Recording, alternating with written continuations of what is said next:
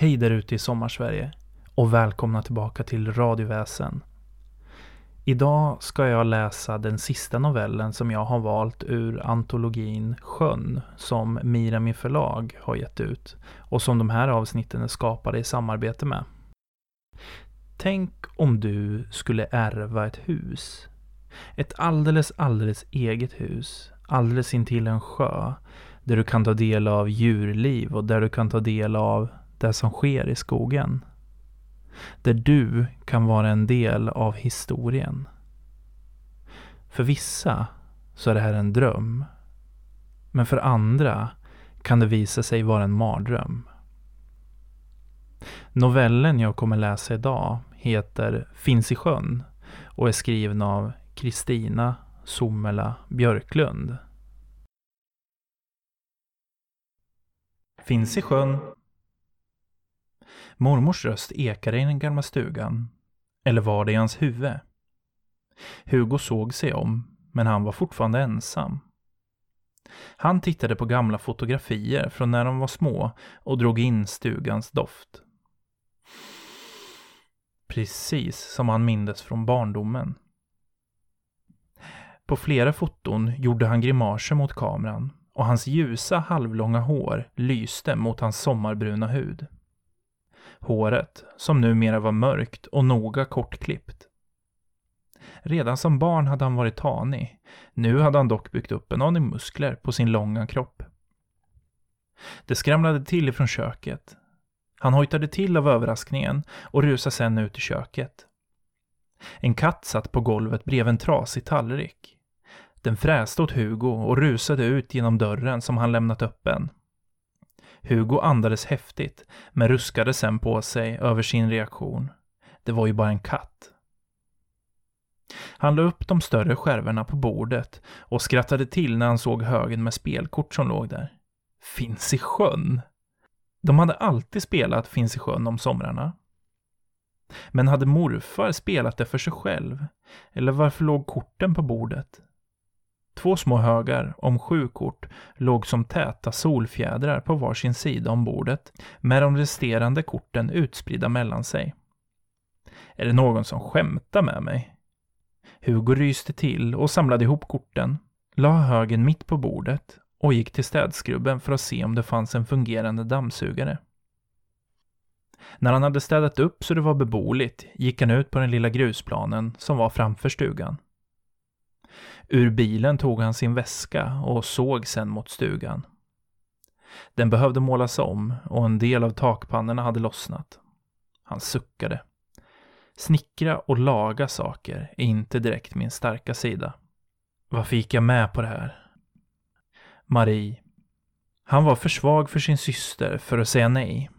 Om han fixade stugan skulle han åtminstone träffa henne på sommaren. Med en lätt suck tänkte han så tillbaka på samtalet med systern. Marie hade ringt honom för några veckor sedan från Singapore, där hon bodde för tillfället, och hade berättat att deras morfar kastat in handduken. Ja, han hade gått bort på ålderdomshemmet där han hade bott de senaste fem åren, efter att hans fru, deras mormor, hade försvunnit. Hugo rös till vid tanken på mormoderns försvinnande. Ingen anade att något skulle hända, inte ens morfar. Men en dag var hon bara borta och hittades efter några veckor. I jordkällaren, under stugan. Dödsorsaken var drunkning. Men hur hon sen hade hamnat i källaren fick de aldrig klarhet i. Hugo hade älskat sin mormor. Hans syster Marie hade istället avgudat morfar. Marie hade bönat och bett att Hugo skulle åka upp till stugan och ta reda på vad som fanns kvar av den. Den skulle bli hennes sommarparadis. Svenska sommarparadis. Mina barn skulle få uppleva svensk sommar, hade hon sagt. Rösten hade darrat en aning och Hugo hade känt sig obekväm över systerns känsloutbrott. Men vad, vadå, är du gravid eller? hade han frågat. Marie hade fnyst åt honom. Nej, nej dummer. Inte ännu heller. Men om några år kanske. Så varför kunde hon själv inte komma och se efter stugan? Nej, hon hade för mycket att göra just nu. Hennes man var mitt i karriären och hon var tvungen att hjälpa till med cocktailpartyn och middagsbjudningar. Nej, det gick inte för sig att åka till Sverige just nu, kanske nästa år.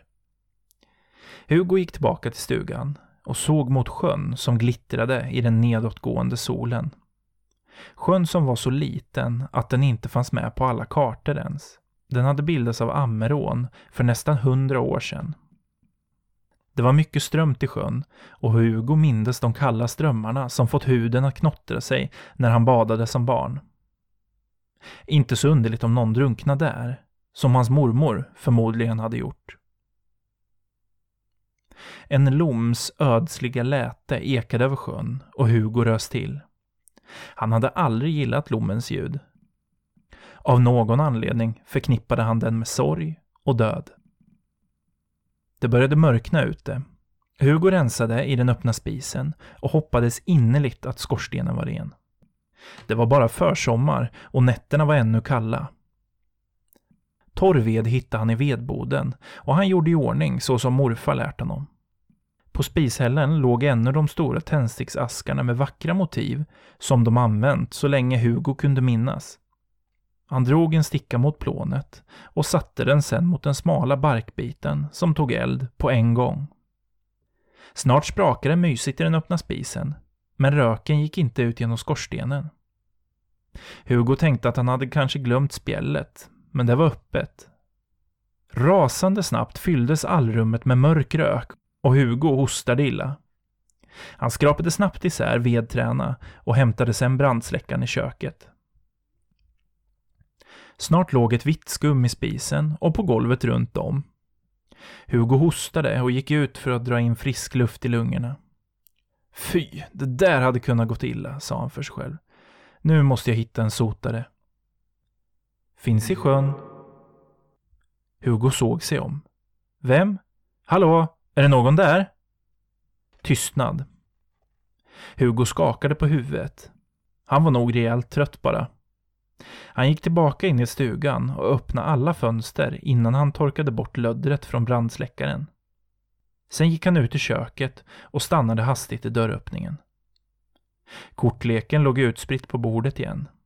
Hade han stött till den när han hämtade brandsläckaren? Han gick tillbaka in i stugan och öppnade alla fönster innan han torkade bort löddret från brandsläckaren. Sen gick han ut i köket och stannade hastigt i dörröppningen Kortleken låg utspridd på bordet igen. Hade han stött till den medan han hämtade brandsläckaren? Medan han samlade ihop korten och la kortleken mitt på bordet knottrade sig huden på armarna. Det hela var en aning underligt. Magen kurrade och han kom på att han inte ätit sedan en snabbfika på vägen upp. Men handlat hade han inte kommit ihåg att göra och nu förbannade han sig själv. Jaha, är man dum får man lida, Kanske finns det några konservburkar kvar. Finns i sjön. I samma stund som han tyckte sig höra mormors röst igen gnisslade dörren till skafferiet upp. Hugo rös och stirrade på dörren. Långsamt gick han dit och drog upp dörren lite till, tände lampan och kikade in. Tomt. Ja, alltså det var ingen katt, människa eller något annat djur. Spindelnät hängde mellan de nästan tomma hyllorna och det luktade lite instängt med en blandning av diverse kryddor och något annat, som fukt. Han lyfte på konservburkarna och hittade en burk ravioli han tog med sig ut. Dörren till skafferiet lät han stå öppen för att kunna vädra ut. Medan han värmde raviolen i en kastrull på den gamla spisen letade han upp numret till en sotare. När han fick tag i en började en lampa i köket att blinka och sen blev det mörkt. Men vad fan, sa han. Ursäkta? Sotaren i andra änden lät mycket förnärmad. Förlåt, sa Hugo och suckade. Men inte nog med att skorstenen är igenkorkad, nu låg strömmen av också. Kan du komma inom kort och gå igenom skorstenen? Sotaren sa att han kunde komma förbi nästa dag. Linjen sprakade till och Hugo hade svårt att höra vad han sa. Du, känner du till någon bra elektriker? Sotaren skrattade. bra, bra. Den riktigt bra får du leta i sjön efter. Men Jonsson, ja, nog kan han fixa elen åt dig, sa sotaren och gav Hugo numret till Jonsson. Dörren till skafferiet gnällde till bakom Hugo och fick honom att hoppa till. Men när han vände sig om stod dörren lika mycket öppen som han hade lämnat den. Eller? Kanske hade den rört sig en aning inåt. Nej, Hugo, du är inte mörkrädd av dig. Skärp dig nu, ring elektrikern, annars får du frysa en natt, sa han för att mota bort tystnaden som kom krypande efter att han avslutat samtalet med sotaren. Jonsson?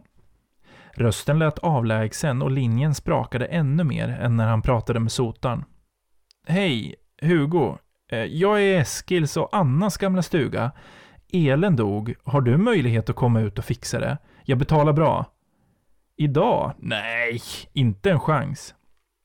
Men det är för kallt utan el och skorstenen är igenkorkad så jag kan inte göra upp eld, sa Hugo och kände sig smått förtvivlad. Då får jag ta in på hotell eller något och det finns väl inget i närheten. Finns i sjön. Rösten viskade i Hugos öra och han vände sig förskräckt om. Ingen där. Hallå, är du kvar? Jonssons röst i telefonen. Ja, jag är kvar. Kan du inte komma?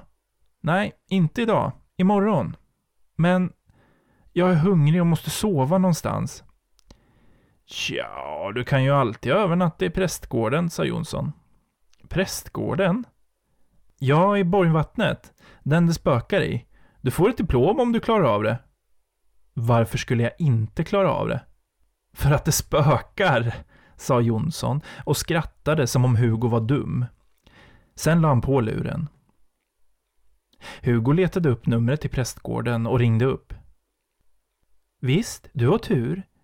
Imorgon kommer ett gäng spökjägare, men ikväll så är det ledigt. Är du säker på att du törs? Sa kvinnan som tog emot hans samtal. Klart jag törs. Jag kommer inom en timme. Hugo avslutade samtalet, tog sin väska, som han ännu inte hade packat upp, och gav sig iväg mot prästgården. Kvinnan han hade pratat med i telefonen tog emot honom och visade honom runt på prästgården. Här uppe finns gråterskornas rum, sa hon när de gick upp för trappen till andra våningen. Hugo kände ett tryck över bröstet. Som om luften blev svår att andas. Han stannade upp och höll sig för bröstet. Jag är för ung för att få en hjärtinfarkt. Jaha, du känner det? Va? Trycket? Inte alla gör det. Har du känt av övernaturliga saker tidigare? Kanske sett ett spöke? Hugo tänkte på rösten i mormor och morfars stuga, men lät det vara och skaka på huvudet.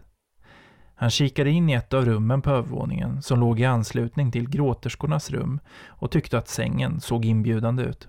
Jag sover här, sa han och satte väskan på golvet. Tröttheten av den långa resan upp, städningen och besvikelsen över skorstenen och elen började ta ut sin rätt. Är du säker? sa kvinnan. Japp. Ska jag lägga nycklarna i brevlådan när jag åker? Jag måste iväg tidigt. Ja, om du inte vill ha ett diplom. Jag menar, om du stannar hela natten? Kvinnan log mot honom, men leendet nådde inte upp till ögonen. Hugo var för trött för att bry sig om det. Visst, klart jag klarar av det. Tror inte jag kommer väckas om du sover i jordbävning, sa han. När kvinnan gått bytte Hugo om till t-shirt och kröp ner i sängen.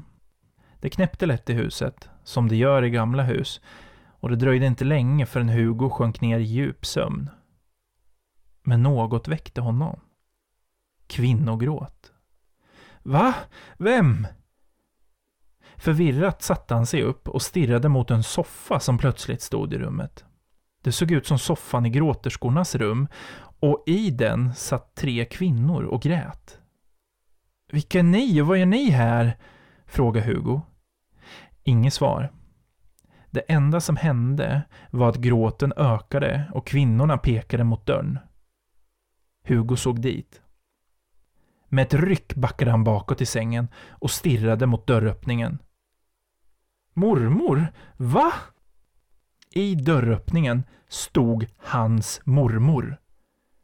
Kläderna var våta och det droppade på golvet.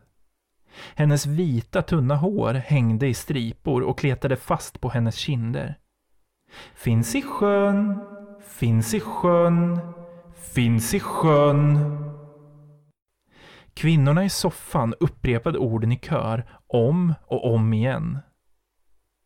Hugos mormor log och nickade.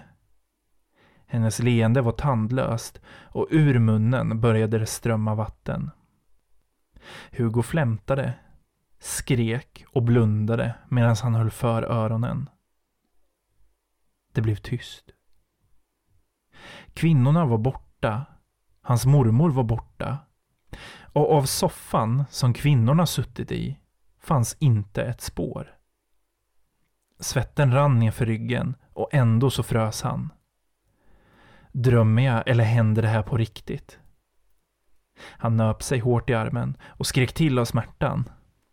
Muttrande gick han ur sängen och tassade fram till dörröppningen.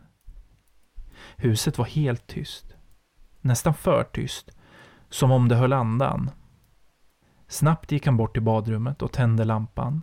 Blaskade av ansiktet med kallt vatten och stirrade på sin spegelbild. Ett blekt ansikte med vilt uppspärrade ögon mötte honom. Håret stod åt alla möjliga håll. Tillbaka i rummet slängde han ner sina saker i väskan och gick ner. Här tänkte han inte stanna längre än nödvändigt. Men vart skulle han ta vägen mitt i natten? Det finns ju inga andra hotell öppna.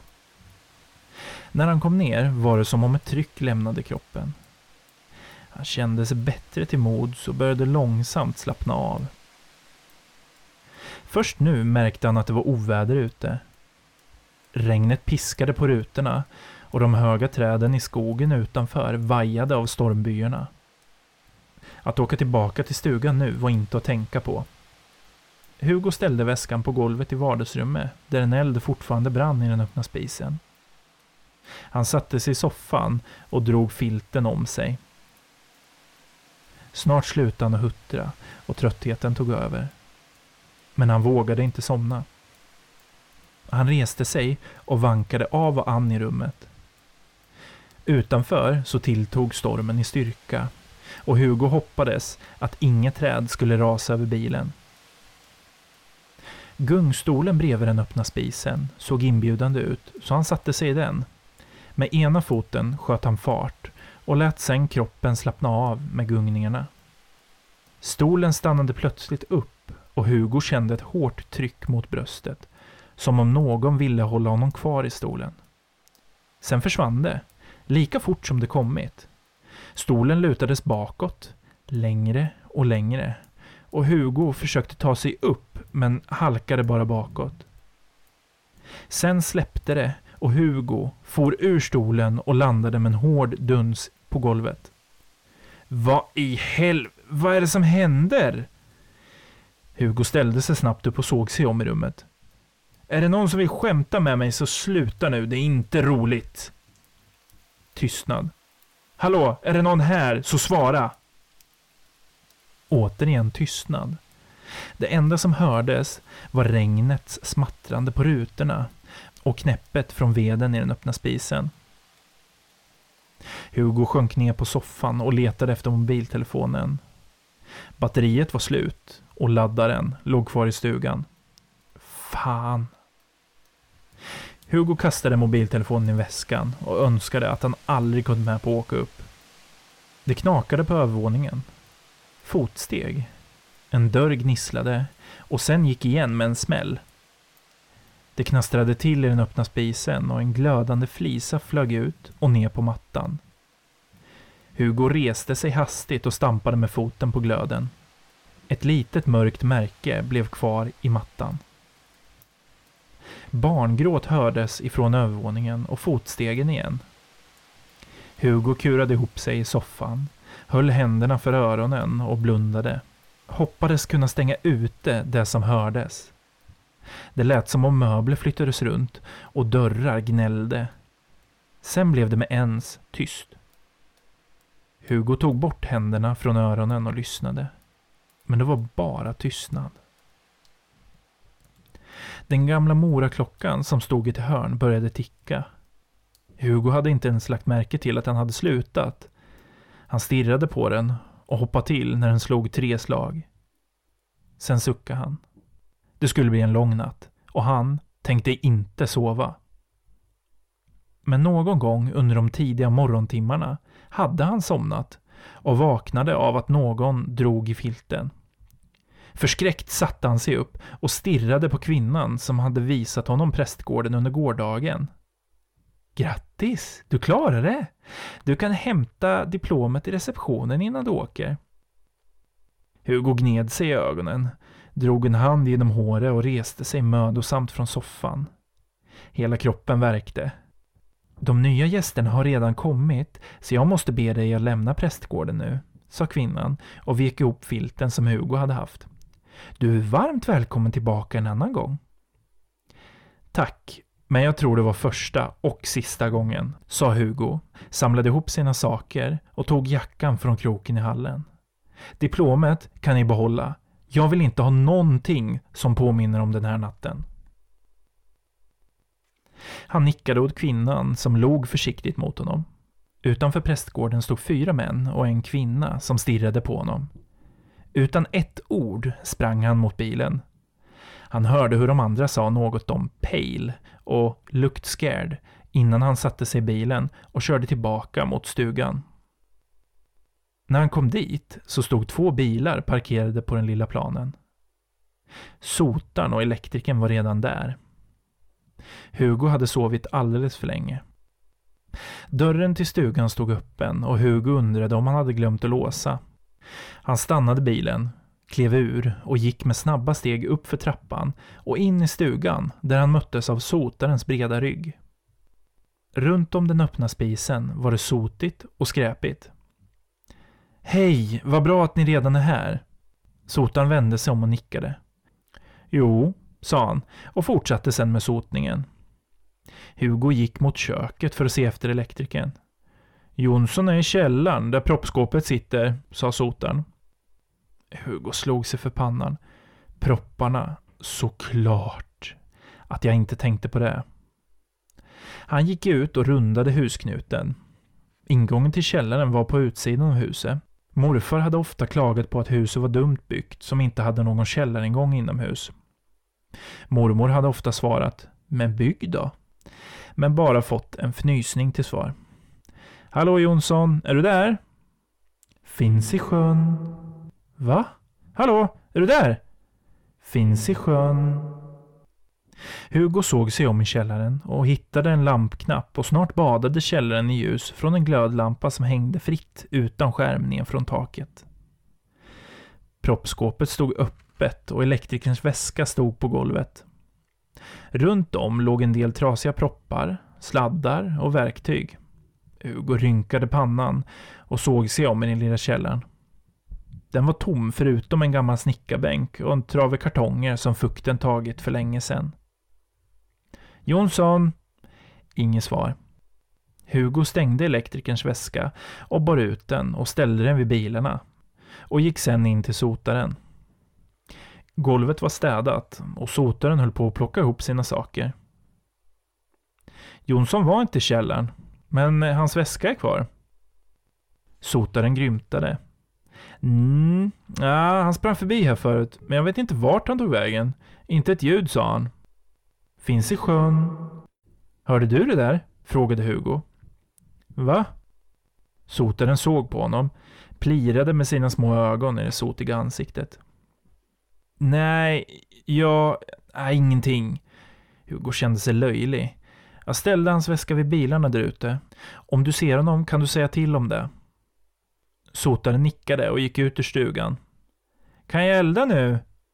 Sotaren höjde handen och Hugo antog att han menade ja. Medan sotaren körde iväg gick Hugo ett varv runt huset för att leta efter Jonsson, men han hittade inte ett spår efter elektrikern. Nåja, han kommer väl tillbaks och hämtar bilen så småningom. Hugo kokade kaffe och gjorde i ordning två knäckebrödsmackor med ett tjockt lager av messmör. Han satte sig vid köksbordet och såg ut mot sjön, som såg mörk och oinbjudande ut när den speglade de mörka molnen som fortfarande täckte himlen. Lommens sång ekade in till honom i stugan och han rös till. Musik. Jag måste ha musik. Han reste sig hastigt, letade upp telefonladdaren och telefonen och satte den på laddning i köket. Så snart det var nog av batteri kunde han sätta igång lite musik. Förstrött bläddrade han i kortleken medan han drack upp sista kaffet. Finns i sjön. Hugo hoppade till och tappade kaffekoppen. Några droppar kaffe skvätte ut på bordet och över korten när den ramlade ner i bordet. Koppen gungade några gånger innan den stannade. Hugo stirrade på den och såg hur en liten å av kaffe rann ut och hotade att nå kortleken. Som tur var stod det en rulle hushållspapper på bordet och Hugo slet loss några pappersbitar och torkade upp kaffet. Huvudet snurrade av tankar och huden knottrade sig. Hörde han verkligen mormors röst? Höll han på att bli tokig? Något lät ifrån vardagsrummet. Det knakade i golvet, som har fotsteg. Hallå, Jonsson, är det du? Hugo gick ut i vardagsrummet och han ser en hand och en bit tyg, som av en kjol, som försvann in i hans morföräldrars sovrum. Vänta, vem är du? Hugo sprang fram till dörröppningen och stannade tvärt upp. Golvet var täckt av spelkort, sängen och de små nattduksborden. Vad i... Hugo såg sig om i rummet men kunde inte se någon. Han gick fram till det gamla klädskåpet och slängde upp dörrarna. Tomt. Bara en gammal ledsen stålgalja hängde kvar. Det luktade instängt och av gamla malkulor. Men han hade ju sett en person som gick in i rummet. Finns i sjön. I köket ringde mobiltelefonen och Hugo ryckte till. Med andan i halsen såg han på displayen Maria. Hallå? Hugo, stör jag? Du låter andfådd. Systerns röst fick honom att lugna sig en aning. Nej, jag höll på att städa, det är ingen fara. Hur går det? Kommer det gå att använda stugan? Hugo tvekade. Skulle han säga något om det konstiga som hände och rösten? Skulle han säga något om rösten? Det ska nog gå bra. Strömmen gick och skorstenen var igen, men nu har både elektrikern och sotan varit här och allt fungerar igen. Men stackare, fick du vara där utan el? Äh, jag sov i prästgården i natt. Det skulle ha blivit för kallt annars. Prästgården? I Borgvattnet? Ja, just den. Det var spännande. Du är inte klok. Jag skulle aldrig sätta min fot där. Det är ju Sveriges mest hemsökta hus. Vet du inte det? Hugo röst till när han tänkte på nattens händelser. Nej, det visste jag inte. Sotaren antyckte något, men jag fattade inte vad han menade. Men klarade du det? Sov du hela natten? Ja, det kan jag väl inte påstå att jag gjorde. Men jag tror nog mest att det var min fantasi som spelade mig ett spratt. Och tröttheten gjorde nog sitt. Maria skrattade. Säg inte det. Det ska tydligen vara mycket spökerier där. Hugo hade ingen lust att prata om det mer och avslutade samtalet med löftet om att skicka foton på stugan. När han la på kände han hur tröttheten tog överhand. Men så kom han på var han hade varit innan Maria ringde. Sovrummet. Korten. Personen som försvunnit. Huden knottrade sig åter och en kyla rann som isvatten nerför ryggraden. Tyst gick han tillbaka till sovrummet och kikade in. Korten var borta. Hugo lyfte på överkastet, tittade under sängen, i skåpet och under madrassen. Inga kort. Hallå! ropade han, fastän han nästan visste att det var lönlöst. Det fanns ingen i stugan, förutom han själv, och han höll på att bli nojig. Smått skakig gick han tillbaka till köket och stannade till i dörröppningen när han såg hur korten låg utspridda på köksbordet igen. Ute startade en bilmotor och Hugo rusade ut just som elektrikerns bil körde bort ifrån stugan. På marken stod hans väska kvar. För att få elektrikern att stanna viftade han med armarna, men utan resultat. Hugo ryckte på axlarna och bar in väskan i stugan. Efter en kopp starkt kaffe började han kvickna till och gick ut för att röja i trädgården som nästan hade vuxit igen helt. Ur den gamla redskapsboden plockade han fram en lie och en gräsklippare. När han hade slagit gräset till lagom längd och räfsat ihop det så startade han gräsklipparen som hostade igång efter några försök. När han hade fått ihop en hög med gräs och kvistar tände han eld på platsen där morfar alltid hade eldat upp skräp. Han ställde tillbaka gräsklipparen och sträckte sig efter lien som han ställt mot väggen till redskapsboden. Men den var inte där. Men jag ställde den ju här. Så glömsk är jag väl inte. Hugo såg sig om, men fann inte lien. Finns i sjön. Sluta! Hugo höll händerna för öronen. Nu hade han hört det för många gånger för att det skulle gå att tänka bort. En vind fick träden att rassla och himlen mörknade. Hugo vågade inte lämna elden när det blåste, men snart föll regnet och elden slocknade långsamt. Frusen och nervös gick han in i stugan. Den kändes inte mysig längre. Snarare kall och ogästvänlig. Skulle han kanske lämna det som det var och åka hem igen? Göra Maria besviken? Nej, det kunde han bara inte. Imorgon måste han köpa färg och börja måla.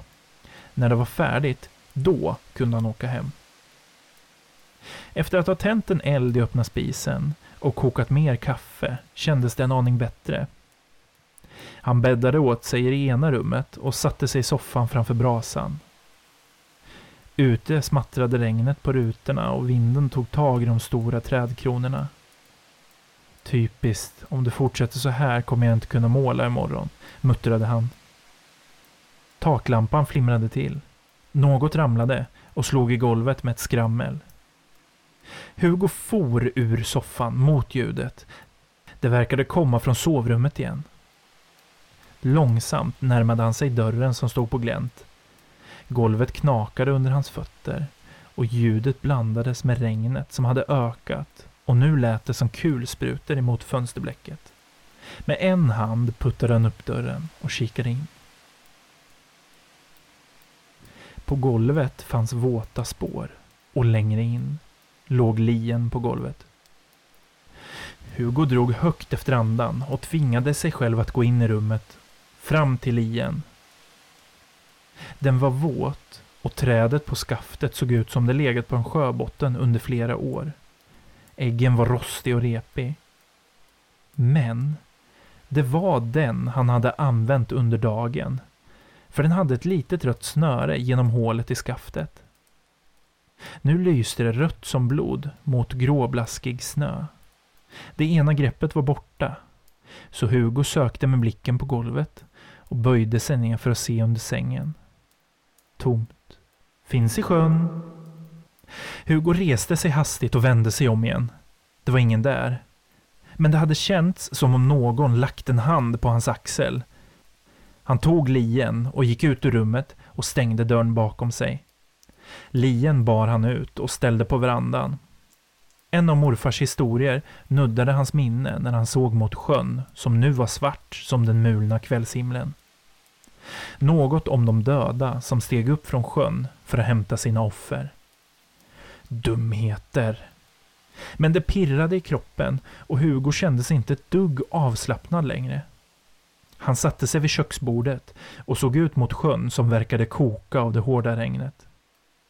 Jo då, så var det pojk. När regnet slog som värst i backen och sommaren var på ingång kom de upp ur sjön. Oroliga själar som inte fått säga farväl till de sina. Morfaderns berättelse rusade genom hans minne. Stod det inte någon på bryggan? Hugo kisade och var nästan säker på att någon stod på bryggan. I lång regnrock med huva och vinkade mot honom. Men vad i... Men när han såg igen var personen borta. Finns i sjön. Nej, han måste göra något innan han blev helt tokig. Han tog upp telefonen som låg på bordet. Men den var död. Hade han inte laddat den? Lamporna blinkade till igen och det surrade av strömmen. En åskknall kom utan förvarning och fick marken att skaka. Sen for blixtrar över himlen och regnet ökade ytterligare i styrka. Förstrött bläddrade han i kortleken, blandade dem och la upp en patiens. Först nu så såg han bilderna på korten. Istället för de normala kungarna, drottningarna och knäktarna så var det valrossar, sjöjungfrur och sälar. Men de var kungligt klädda och hade konstiga flinande munnar. Hugo mindes inte att han hade sett den här kortleken förr. Korten kändes en aning fuktiga, men det berodde nog på att de hade legat i stugan ett tag. Men morfar, varför kom det nu igen? Det regnade ju ute och sommaren hade ju inte börjat här uppe i norr ännu. Bara hos oss i Göteborg. För att de kommer bara till de ensamma och rädda. Patiensen gick inte ut. Hugo hade behövt en drottning till, så hade det gått. När han vände på det sista kortet förstod han att just det kortet saknades. Finns i sjön. Lamporna flimrade och slocknade sen helt. Fan! Med en suck drog han på sig morfars gamla regnrock, gummistövlar och tog en ficklampa ifrån den gamla hatthyllan. Död. När det går illa så måste ju såklart allt gå illa. Hugo slängde upp stugdörren och gick till källaren för att kolla propparna. Ute hade mörkret lagt sig och förstärktes av den mulna himlen. Dörren till källaren verkar ha svällt av fukten och den var svår att få upp. Hugo drog med all sin kraft och fick upp den i samma stund som flera blixtrar svepte över himlen. I ljuset av blixtrarna som lyste upp källaren så såg han resterna av en kvinna med hängande våta kläder, gapande käkar och mörka hål där ögonen borde ha suttit. Hon höll en lie i händerna. Hugo skrek och backade bakåt. Nya blixtar lyste upp himlen och Hugo stirrade in mot källaren. Kvinnan var borta. Vid nästa blick var kvinnan där igen. Närmare. Hugo rusade tillbaka till stugan och låste dörren. Skakande och flämtande sjönk han ner på golvet med ryggen emot dörren. Regnvattnet ifrån regnrocken bildade pölar på golvet som rann samman till en större.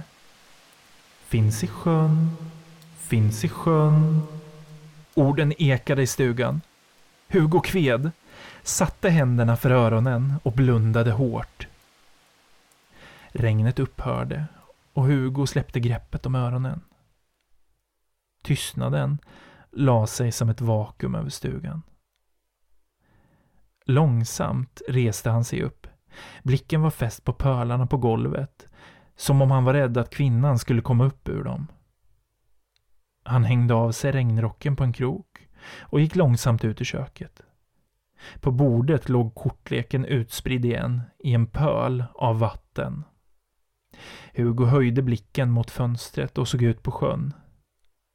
Den låg spegelblank, som om ovädret aldrig hade varit. Stugans telefon ringde. Nästan mekaniskt gick Hugo bort och lyfte luren. Hej brorsan, det är jag. Vet du, vi är på väg till Sverige. Maria. Vi hyr en bil på flygplatsen och åker upp direkt. Du stannar väl tills vi kommer, så kan vi hjälpas åt med renoveringen. Hugo hummade till svar. Medan han lyssnade på systerns prat såg han ut genom fönstret på sjön. Det kändes som om den lockade på honom med sin blanka yta. Att det var just han som skulle bryta den. Men Hugo, du verkar trött. Om du inte är hemma när vi kommer, var finns nyckeln? Finns i sjön, sa Hugo och släppte luren som slog i golvet innan den studsade upp igen och dinglade. Medan Hugo gick ut ur köket och ut i hallen hörde han Marias röst som ropade efter honom. Utan jacka, trots den kyliga luften, gick han ut och ner mot sjön. Han nuddade ytan med stövelspetsen och klev ut i vattnet. Fortsatte tills det täckte huvudet. Ytan slöt sig över honom och blev blank igen. Inte en krusning syntes. Lommens släte ekade över den spegelblanka sjön.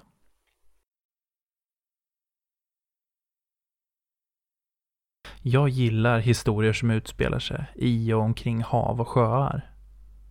Men nu har vi kommit till vägens ände just vad det gäller sjön. Men jag lovar er att det finns så mycket att utforska inom det här området att vi kommer få anledning att återkomma. Det är också så att det här är sista avsnittet i vår sommarspecial och nu kommer det inte komma några nya avsnitt förrän den 1 oktober 2019. Fram tills dess kommer jag vara aktiv på sociala medier och se till att jag producerar den absolut bästa första säsongen av Radioväsen som ni förtjänar. För jag är väldigt tacksam över att ni lyssnar på mig. Att så många av er lyssnar på mig. För det är så ofantligt många fler än vad jag trodde som har visat intresse för min podcast. Jätteroligt och supertack. Ett jättestort tack också till författarna som har ställt upp med sina berättelser här och tillåtit mig att läsa dem. Och även Mirami förlag som jag haft samarbete med. Tack! Som sagt så kommer jag nu vara mer aktiv på sociala medier. Jag kommer fortsätta med Fredagsskrocken så länge det går och jag kommer svara på era frågor.